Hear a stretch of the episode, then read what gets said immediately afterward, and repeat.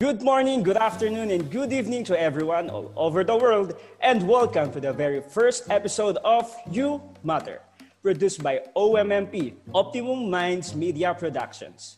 My name is Paulo Gomez, and I will be your host for today. You know, guys, we are happy and thankful that this distinguished guest accepted our invitation for this episode. He is known as one of the members of That's Entertainment being a brilliant and veteran actor made him to become popular during the 90s and even today. As an example, you know Private Benjamin? If you watch that movie, you will see his vivid acting as one of the casts there. And finally, he is a well-known and reputable director and made various TV series here in the Philippines. So what are we waiting for? Let's call on Director Ricky S. Rivero. Good morning, world. Good morning, Philippines. Good morning, universe. Hi, Paolo. Hello po, Direk. Uh, how are you po? I'm good. Uh, so far, uh, today I'm having a great day. Uh, gandang gising. Uh, what keeps you busy po during this pandemic? Well, uh, as far as work is concerned pa, wala pa akong work masyado kasi nag-iingat din ako. Uh, medyo meron akong um, heart problem. So, maigi na yung nag-iingat. So, most likely, uh, next year na din ako babalik ulit sa television work ko with Viva. So, madalas nandito lang ako sa bahay. I've been watching uh, a lot of shows and uh, nakakausap ko rin yung mga friends ko through social media, of course.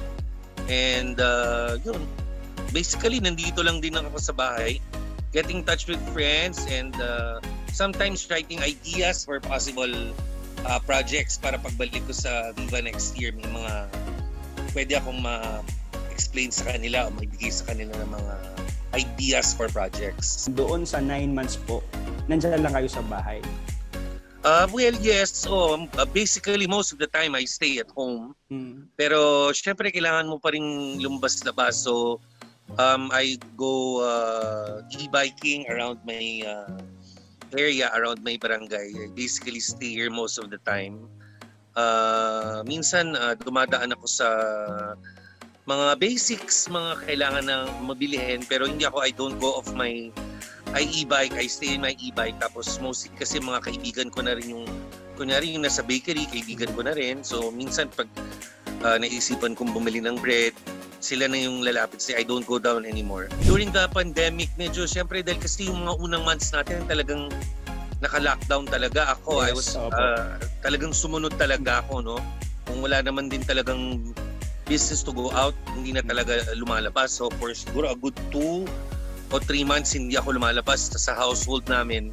Isang tao lang din nang lumalabas to buy the necessities. Like what you said po kanina, direct na about po sa health problem nyo is maganda rin po talaga yung mag-exercise din. And good thing po, at least within your barangay po, di ba? So, may tanong lang ako sa iyo, Derek. Uh, do you have uh, any hobbies po ngayon or do you discover new hobbies during the pandemic? Um, wala eh. Wala. Ang hobbies, alam mo, ang hobbies ko talaga, even without, even with work during, uh, during the normal times, no, na madalas na sa trabaho ako, no, sa office sa Viva or nasa field, nagde-dating. Pag wala akong ginagawa, I usually uh, stay at home. Nung medyo malakas-lakas pa ako, uh, mahilig talaga ako mag-badminton. I play a lot of badminton. Ah, okay. So, yun yung mga kumakain sa oras ko noon, work, badminton. Pero ngayon nga, hindi na ako masyadong nakakalaro. So, uh, pag wala talaga akong ginagawa, I usually stay at home and watch movies, uh, syempre continuous learning. Marami akong mga natututunan sa panunood ng mga series uh, sa television with, with Netflix and all. So, syempre marami ka ng mga materials ngayon na on hand. So, madali nang makapanood and to learn and uh, uh, learn new ideas for possible projects dito sa atin. And actually rin po kasi as you said po earlier direct is parang halos lahat po talaga ngayon nasa social media platform na. 'Di ba parang pagdating po nung ano nung pandemic talagang parang halos lahat talaga eh, 'di ba nakatutok na sa YouTube, sa Netflix and other platforms po 'di ba ng movies. And yes, also direct oh. uh, kasi po sabi niyo 'di ba wala kayong new hobbies. Pero po kasi nakita ko yung TikTok niyo eh ah, oo I nga, think, nawala sa isip ko. Ano po yan? Isa yun, alam mo, nung, yes, lalo na nung mga early parts, nung doon ako nag-start eh. Yes. Nung March, April, May, parang naisipan ko lang, uh, actually, siguro mga one year o two years ago pa, na-discover ko na yung TikTok, hindi pa sikat yung TikTok dito sa Pilipinas. I remember, nagtitaping ako noon ng teleserye ni uh, Liza Soberano, tsaka si, si Liz Ken, tsaka si Enrique Hill. I remember na sa isang school kami noon sa ano eh, sa sa Manila. Hindi lang ako sure kung anong college yon Pero natandaan ko, we were at the parking lot. Tapos na discover ko yung TikTok siguro a day before. So during that taping day, nandun ako sa parking lot. Tapos wala akong magawa. Parang naghihintay kasi ako ng turn ko kasi dalawa kaming nagtitaping na director. So magkaiba kaming set. So I was waiting for Liz, Liza Soberano and Enrique Hill to come to my set. So habang naghihintay, wala akong ginagawa. So na naalala ko yung naisip ko yesterday, nung, nung time na yun, TikTok. So gumawa ako ng TikTok. Naalala ko pa nga parang Dilma Santos yata tsaka Nora Honor yung ginagawa ko. Oo. Tapos eksakto nung siguro after mga 10-15 minutes, dumating na si Enrique at si Liza. Tapos eksakto din, nadaanan ko yung parang isang clip na si Enrique Hill tsaka si Liza uh, Soberano yung clip. Hindi ko lang parang an earlier project din nila or yung soap nila prior to the one that we were doing. So gumawa ako na alala ko, ginawa ko yung TikTok na yun. Tapos si Enrique Hill as Enrique Hill. So nakakatawa. So Well, going back no, nung March nga, April and ano, March, April and May, yung times na talagang hindi talaga ako lumalabas. Na-discover ko yung TikTok at malaking naitulong sa akin ng TikTok na yan dahil uh, naka ano siya, parang naging stress reliever siya for me. Yes. Buti nga ano, Direk, eh, ako naiinggit ako sa iyo kasi ako parang gusto kong itry yung TikTok pero parang hindi ko kaya na magpatawa doon or yung sumayaw. sabi ko, kaya nung nakita ko po yung TikTok mo nun, sabi ko, si Direk Rigo pala, nagti-TikTok pala to ha. So ay nakikita ko po siya. So I have a TikTok account pero walang nakalagay. Talagang, ah, wala ka pang video. I-try mo, napaka, napaka okay siyang uh, stress reliever. Minsan yes, nakaka, po. nakaka, ano din, nakaka-challenge din na uh, to act and to yes. kasi bukod sa pag-arte kailangan mo sabayan yung boses eh. Yes, boss. So nakaka-challenge din siya. So masaya din siya. Oh. As you mentioned po pala no, Sir uh, Direct Ricky, you said na stress reliever siya. So uh, paano po ba nakatulong sa inyo to sa mental health po ninyo? Uh, well, um, malaking natulong sa akin kasi uh, at the time, syempre, nung time na, syempre ngayon lang nangyari sa sa buhay natin ito, no? I mean, I'm sure wala namang wala namang tao makakapagsabi na napagdaanan na niya to na yes, po. strict lockdown, na hindi ka pwedeng lumabas, na parang you can't see your friends. Alam mo yon you can't even go to the mall, although hindi naman talaga ako mahilig pumunta ng mall. Pero the mere fact na nasa thought mo na hindi ka pwedeng pumunta kahit saan, para ka nakakulong. And personally sa akin, isa sa mga fears ko yan is makulong Mm-hmm. Kasi parang ang hirap sa akin na to stay in one place for a long time. Although kahit sabihin ko na homebody ako, mm-hmm. kasi sa isip ko, nasa bahay lang din talaga ako pag wala naman akong ginagawa. Pero yung thought na na yung hindi talaga pwedeng lumabas because of the pandemic, nakaka na ang sobrang laking stress talaga yung nabigay na sa akin. I mean, talagang sleepless nights. And of course, aside from the fact na you can't go anywhere, syempre marami ng, since nandun ka na sa bahay, ang dami mo na tuloy na iisip. Parang nagko-compound na yung mga thoughts mo na uh, nakakulong ka, hindi ka pwedeng lumabas, can't see your friends, wala kang trabaho, paano yung mga paano yung mga babayarin, uh, nagko-compound na lahat eh. Yes. So aside do so bukod dun sa stress, yun parang may anxiety problem na rin din ako in the first place. So parang talagang nagdagdag-dagdag pa talaga sa palaisipan mo. And it was so ano, it was so hard for me during the first few weeks hanggang sa na-discover ko nga yung ano, na-discover ko yung TikTok. And uh, a few other mga ano din, mga nakapanood din ako ng mga maraming mga movies tsaka mga ano, yun yung mga nakatulong nakatulong din sa akin ano. Syempre, of course, uh, yung pakikipag-usap din continuously with friends in social media din din na nakatulong. Kasi yung um, yung pakikipag-usap sa mga friends, parang bumibilis yung oras mo, di ba? I mean, yes. kahit na in person, when you see them and you spend time with them, parang pag naghiwalay na kayo, parang kulang pa rin yung oras. So kahit na parang naging na-transpose na siya to social media, uh, parang ganun pa rin naman. Hindi lang talaga kayo physically magkakasama. Pero, you know, napapabilis yung oras. Kasi it's something, isa din sa mga iniisip mo yun eh. Parang, ang tagal ng oras kasi wala kang ginagawa. Kasi you're not busy with work, and you can't go anywhere. So, talagang kailangan talaga, mentally talaga, kailangan maging malakas ka. And of course, alam mo, more than all these things, uh, prayers. Yes. Uh, malaking, malaking bagay is to, you know, maintain a close relationship with God and Jesus Christ. Sobrang laking, ano, sobrang laking tulong ni Lord sa akin during this pandemic. So, uh, Derek Ricky, uh, was your anxiety diagnosed po ba? Uh, yes, oo. Uh, this was diagnosed in 2000, ano pa, 2000, early 2015. During the Christmas season of 2014, parang hindi matanggal yung nervous ko.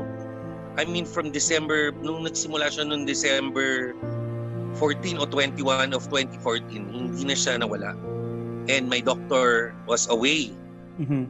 uh, for the holidays. So hindi kami nagkita till January 5. And then when I talked to him and uh, pinaliwanag ko sa kanya kung ano yung nararamdaman ko for the past few weeks, ayun na nga, yun na rin ang sinabi niya sa akin na medyo may anxiety problem talaga ako. So, uh, Direk, how, uh, how did you deal with it po?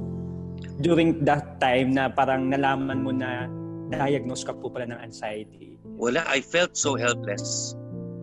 As in, alam mo, umabot ako sa point na parang nag, nagdadasal ako na, you know, Lord, please take this feeling away. Kasi constant yung ano mo, yung nervous mo. Pagising mo sa umaga, pag toothbrush mo, pagligo mo, pagkain mo, hindi nawawala yung feeling ng nervyos.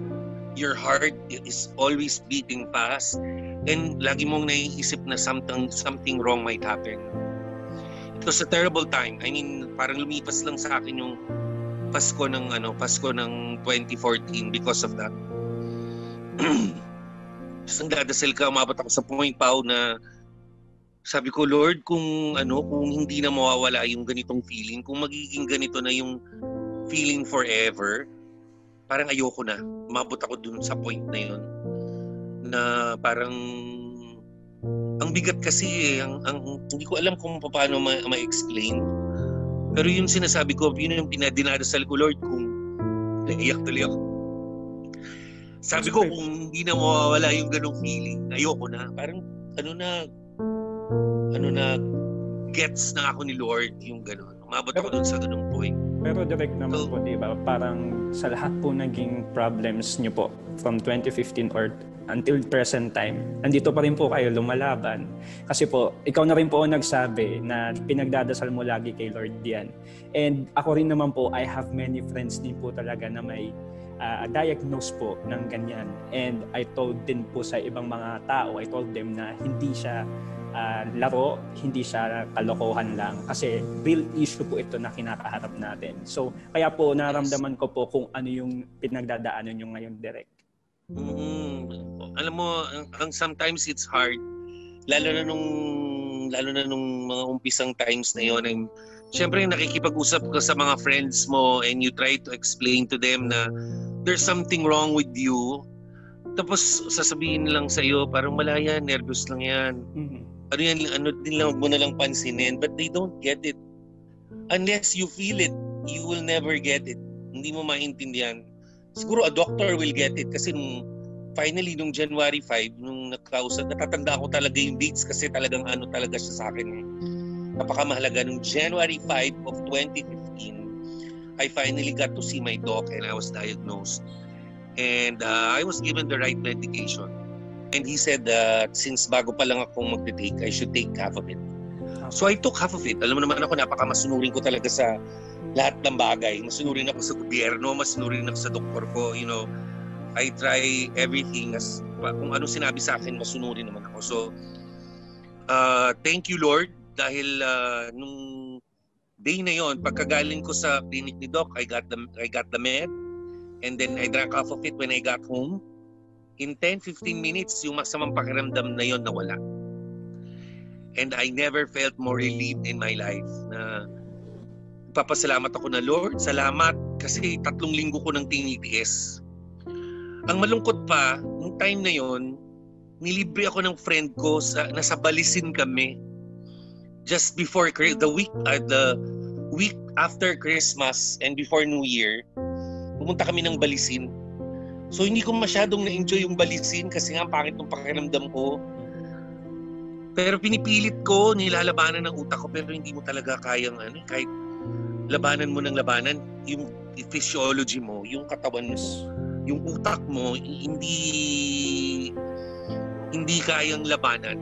I'm not saying na you give up, pero kumbaga hindi siya talagang mawawala on your own. Uh, may nabasa kasi akong article na parang sinasabi, kasi maraming ang mga nagsasabi na parang wala yan, nervous lang yan, you know, minamaliit nila yung ganung feeling. Sana hindi ganon. Yes, yes tama. Ang nabasa ko talaga, uh, ang maganda talaga, if you experience someone who feels that way, ang magandang sabihin talaga is, kumbaga, i-comfort mo sila Yes. Wag mong wag mong ipag wag mong ipagwalang bahala yung nararamdaman nila. You comfort them. And parang ano rin po, and uh, to feel them that they are not alone. You matter to your family, to your friends, di ba po? Parang on your point of view, na parang pakiramdam mo wala akong kasama, walang tumutulong sa akin. Pero di ba po, for example, ako as your friend, kailangan iparamdam ko sa'yo na you are not alone. You matter to me. Yes! Nako, totoo yan. Bilang ito ang title ng show natin. Yes. You matter. I mean, everyone matters. I mean, sa kaso ko, di ba, parang yun yung natutunan ko na parang if you experience someone who, you know, needs help, huwag mong ipagkait. And, you know, be compassionate. Everybody should learn to be compassionate. Kahit ano yung pinagdadaanan ng mga tao kasi we all need that. Di ba? We all need love. We all need compassion. Ang sabi nga po nila, di ba, always choose to be kind. Di ba? Yes. Sa mundo po natin. Gusto kong i-share din sa isang movie na napanood ko ng idol kong si Direk Cathy Garcia Molina. Mm-hmm. Meron dun sa movie ni John Lloyd tsaka ni Sarah Geronimo, may naman Loves a Woman. Merong speech doon si Dante Rivero. Ang sabi niya, minsan sa kagustuhan natin maging magaling, nakakalimutan natin maging mabuti. Totoo po yan. Diba? Yes. So always choose to be kind, then to be good, and be the best. Yes. Because being kind matters more than being the best. Diba? Yes po. I agree with that, Direk. So, Direk po, uh, do you have any advice to people experiencing anxiety? Uh, advice, uh, advice natin. Uh, number one, of course, pray. Yun ang pinakamalakas mong weapon is to pray. Kaya naka, kaya natagalan ko yung tatlong linggo yun of suffering because of prayer. And uh, God will never let you down. God always has the perfect time for everything. So number one, of course, pray. Number two, connect with friends. Um, malaking tulong. People who matter to you, people you love, people you care for. Spend time with them, talk to them. Uh, tapos number three, siguro, huwag mahiyang humingi ng tulong kasi, uh, I mean, whether it be through friends or through uh, professionals who can help you, huwag mong pagdaanan mag-isa yung mga bagay na nahihirapan ka. I mean, life is too short to suffer. Mm-hmm. So, huwag kang mahiyang humingi ng tulong kasi lahat naman tayo nangangailangan ng tulong once in a while. Di ba? Sabi nga nila, yes. no man is an island. Yes. So, yes. Huwag kayong humingi ng tulong sa mga friends, sa professional, of course, sa Panginoong Diyos. Yes. Yes, tama po dahil talagang prayer po talaga ang solution sa lahat ng problems natin. Di ba po? Yung faith natin Yes. kay Lord. Correct. Gusto ko rin palang i-chika yung Yes project ko, of course, with the ah, you have a project po? Optimum Minds. Yes. Of course, meron kaming ginawang movie. Yes. ni Miss June ang uh, click, like, and share. And uh, syempre medyo na-delay lang ang pag uh, ng magandang Mm. pelikula namin because of the pandemic. Pero eventually, God willing, next year, uh, magsisimula na. Of course, alam ko na balitaan ko kay Miss June nagsimula na uh, Mhm. through uh, social media and through, uh, of course, through this platform no, na ma-share yung aming magandang movie with a very great message So I'd like to invite everyone sa lahat po ng makakabalita tungkol sa Click, Like, and Share. It's a wonderful movie. And uh, sana po panuorin nyo. Marami po kayong matututunan. And at the same time, it is very entertaining. Siyempre sasabihin nila kasi minsan pag narinig nila yung maraming matututunan, parang na eh. Yes. Pero sa project namin dito sa Optimum Minds, may matututunan kayo and at the same time, ano kayo ma mag-enjoy kayo, ma-entertain kayo. Mamaya papalabas yung trailer so makikita nila yan. So, yun, Abangan nila yan. yes, direct tama. Like what you said po. So, guys, ito na po yung trailer ng Click, Like, and Share. Alright!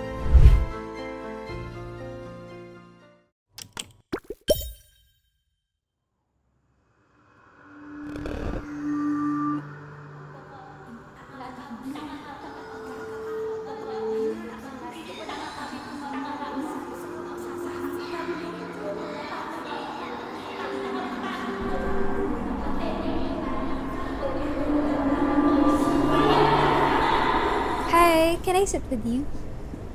My name is Daisy. Ano nga ulit pangalan mo?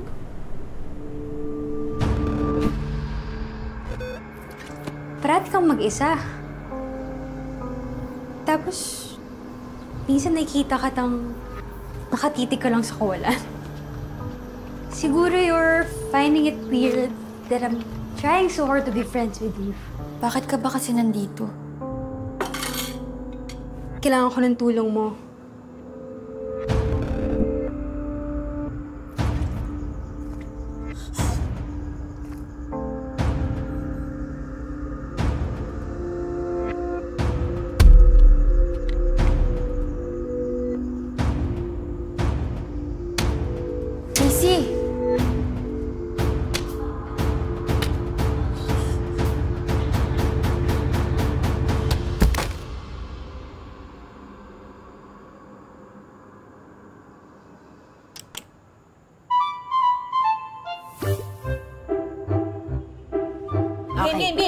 Okay. Okay, action. Good day, mga sis!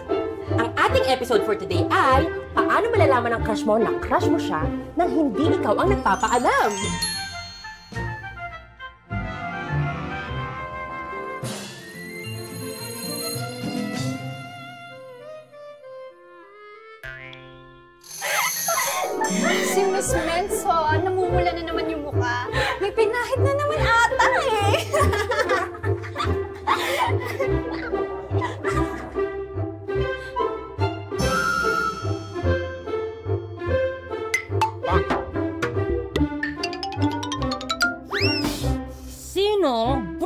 Gumawa ng video na to? Sino? Huwag ka na umasa. Hindi kita type.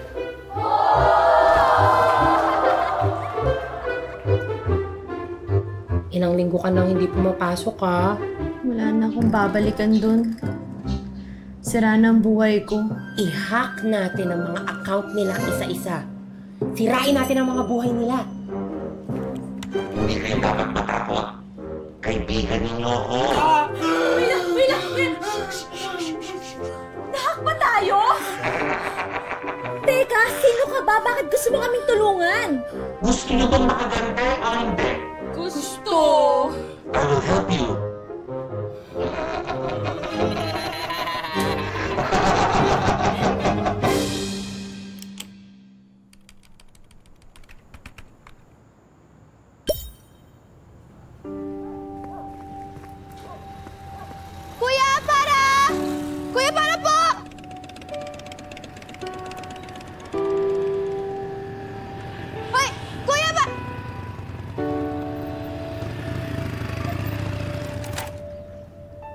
Kala mo ba tricycle ako?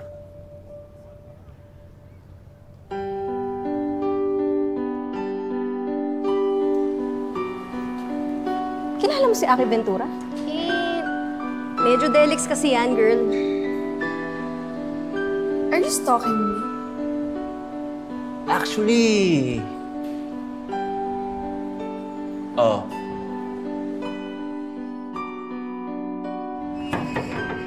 Sino yung naghatid sa'yo? Friend mo? Opo. I don't mean to pry. Have you told him?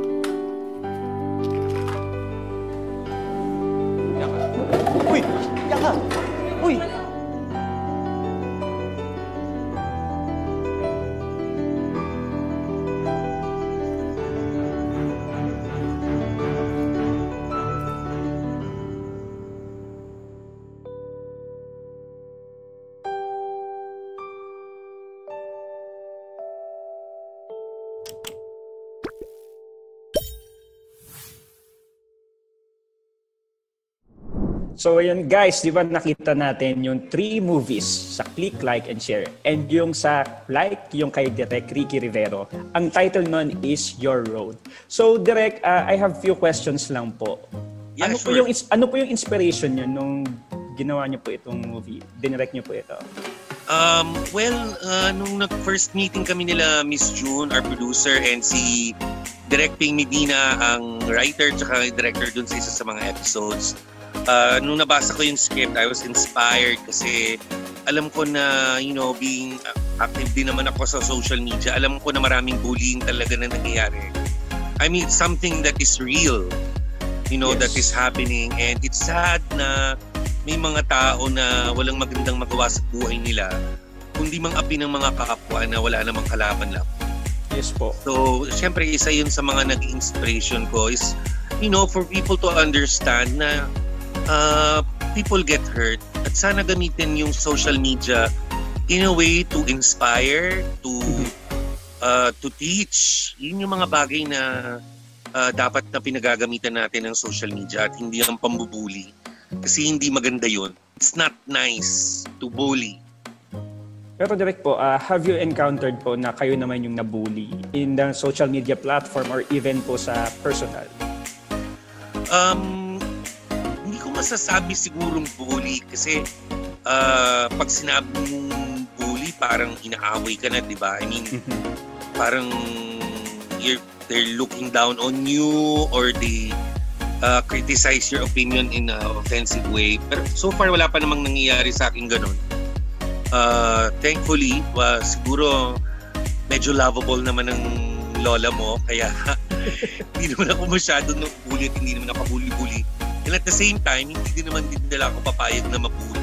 Yes. Ah, oo. So, so far naman, thankfully, wala namang wala naman akong personal experience sa sa pambubuli. Sa pambubuli.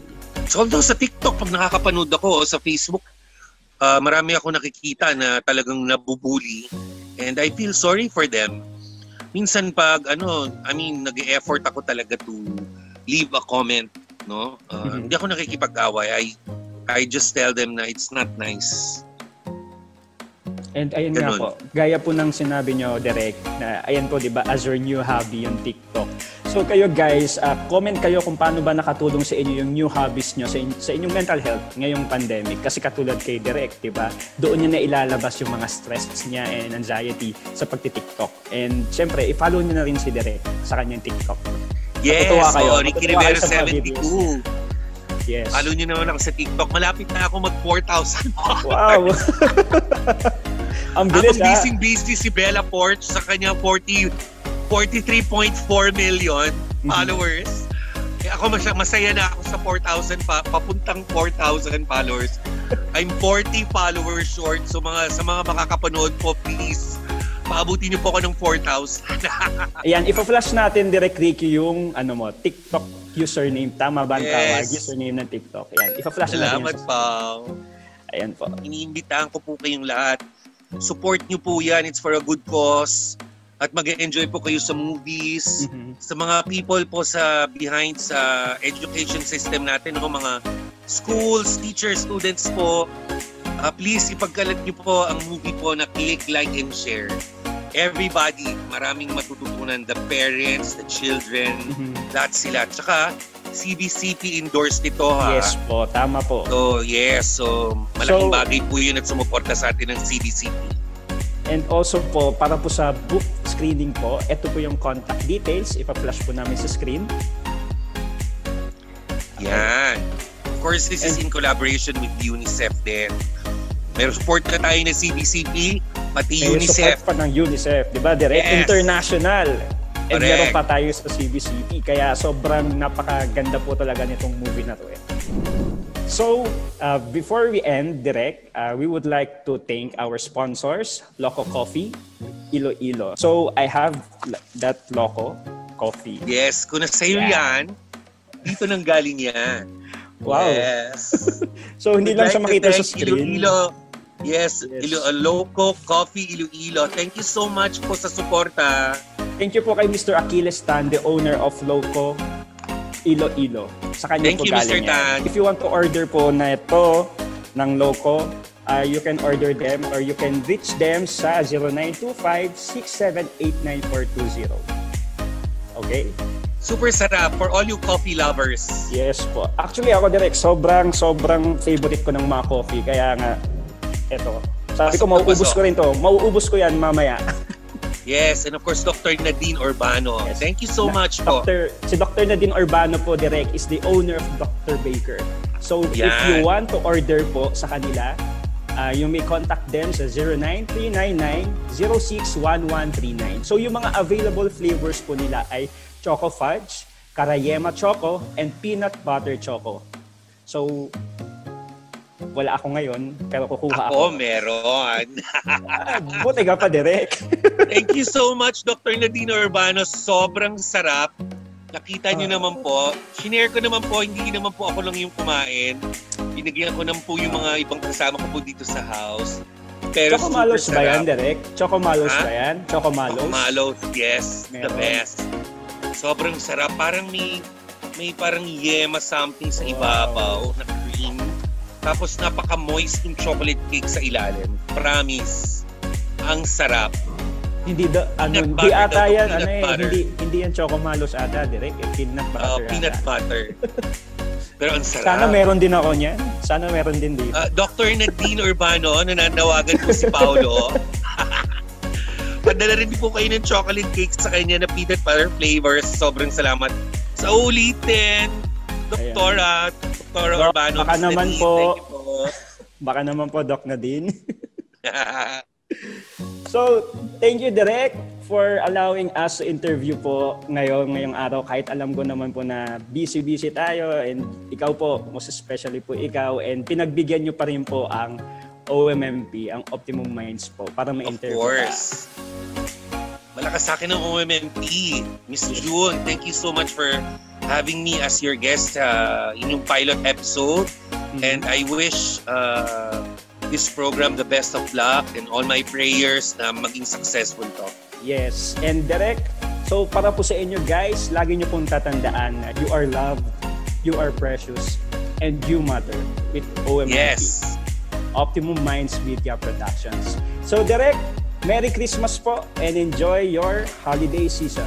Yes, thank you pa. Merry Christmas to everyone. Happy New Year na rin. And of course, lagi niyo pong tatandaan, you matter. Yes, you matter.